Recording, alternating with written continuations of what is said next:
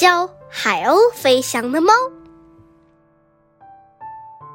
第六章，一个奇怪的地方。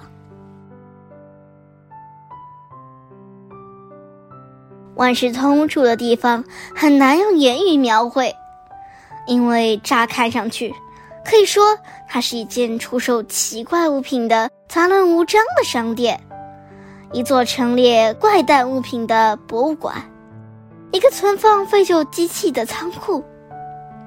一个世界上最最混乱的图书馆，或者是某位专门发明一些难以名状的装置的天才发明家的实验室。可这一切都不足以用来形容它。讲的再明白些，它还远远不止上述的那些内容。这儿是哈利港口杂货店，店主哈利是一位上了年纪的老水手。他有五十年的航海经历，足迹遍至七大洋，还曾到过成百上千的港口，尤为喜好收集各地形形色色的物品。毕竟岁数不饶人，上了年纪之后，哈利决定不再到处漂泊航行了，他要做个陆地海员。于是便开了这间店。出售他收集来的各种藏品。他在港口的一条街上租了一套三层楼房，但很快就发现这远远不够用来摆放那些稀奇古怪的玩意儿。于是他又租下旁边一座两层的楼房，可还是不够。最后，直到租了第三间屋子，他才安置妥当他的那些收藏品。并按照独特的顺序将其一一摆放整齐。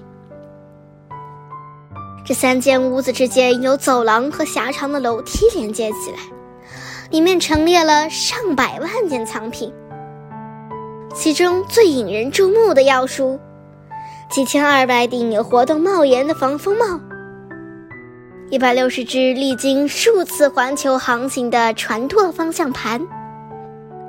两百四十五只在浓雾密布的天气能派上用场的船用信号灯，十二台曾供脾气暴躁的船长们敲敲打打用以发号施令的发报机，两百五十六只从未指错过方向的罗盘，六只体积与真相一般大小的木头大象，两只在凝望大草原的长颈鹿标本。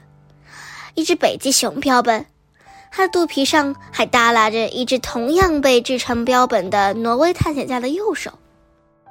七百只风扇，每当山岳转动，都会勾人忆起回归线附近黄昏时分起伏荡漾的清新微风。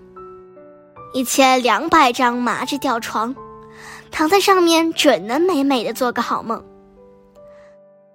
一千三百只从来只演绎爱情故事的苏门答腊岛玩偶，一百二十三台幻灯放映机，播放的永远是旖旎风光与宜人景色。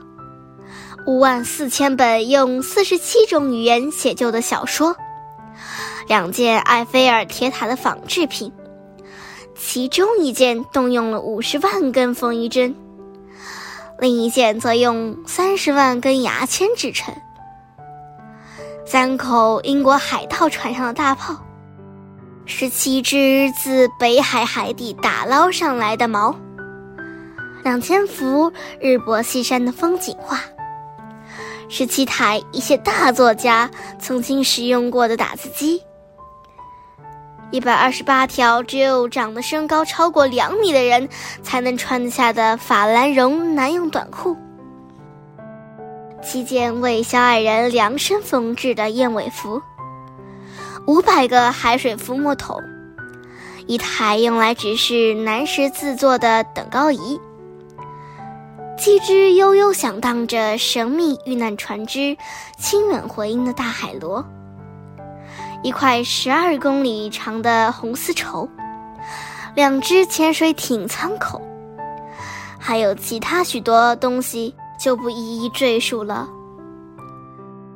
逛这家杂货店得买门票，一旦入内，还要具备极好的方向感，才不至于在这座由没有窗户的房间、长长的走廊和狭窄的楼道构成的迷宫中迷路。哈利有两只宠物，马蒂亚斯是一只黑猩猩，圣街售货员与保安二只。他常和老哈利一起下跳棋，当然下得奇臭无比。他生性嗜饮啤酒，还总少找顾客零头。另一个就是万事通了，这只灰猫身材瘦小，大多数时候都在钱熙年戏店里成千上万的藏书。上校、秘书和索尔巴斯竖着尾巴步入殿堂。令他们感到沮丧的是，坐在售票台后的不是哈利，因为那位老伯对他们总是很客气，每次还会招待他们吃根香肠。等等，你们这些跳的狼，你们忘了买门票！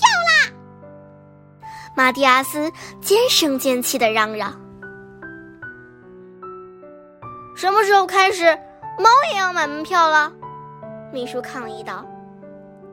门口的告示上说的明明白白，门票两马克一张，什么地方写了猫可以免费入内呀？要么叫八个马克来，要么给我滚开！黑猩猩大声嚷着，口气强硬的很。侯先生，以鄙人之见，恐怕书写不是您的强项。秘书说：“这正是我要说的。”您又抢了我的话筒，上校不由抱怨对方：“哇哇哇！要不付钱，要不滚开！”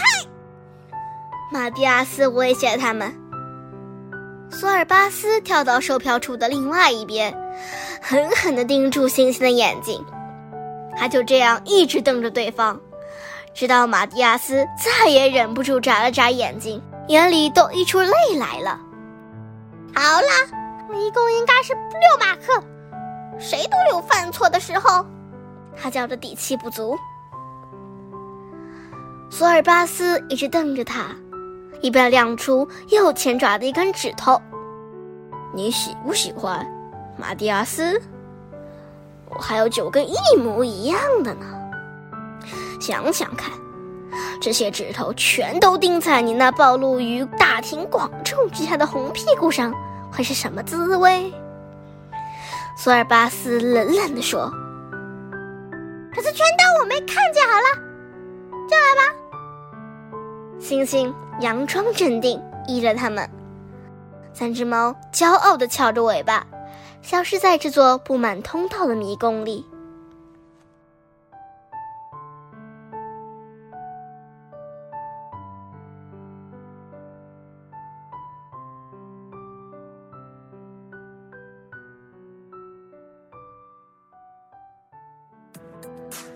今天就讲到这里啦，希望大家继续聆听家宝讲故事哦。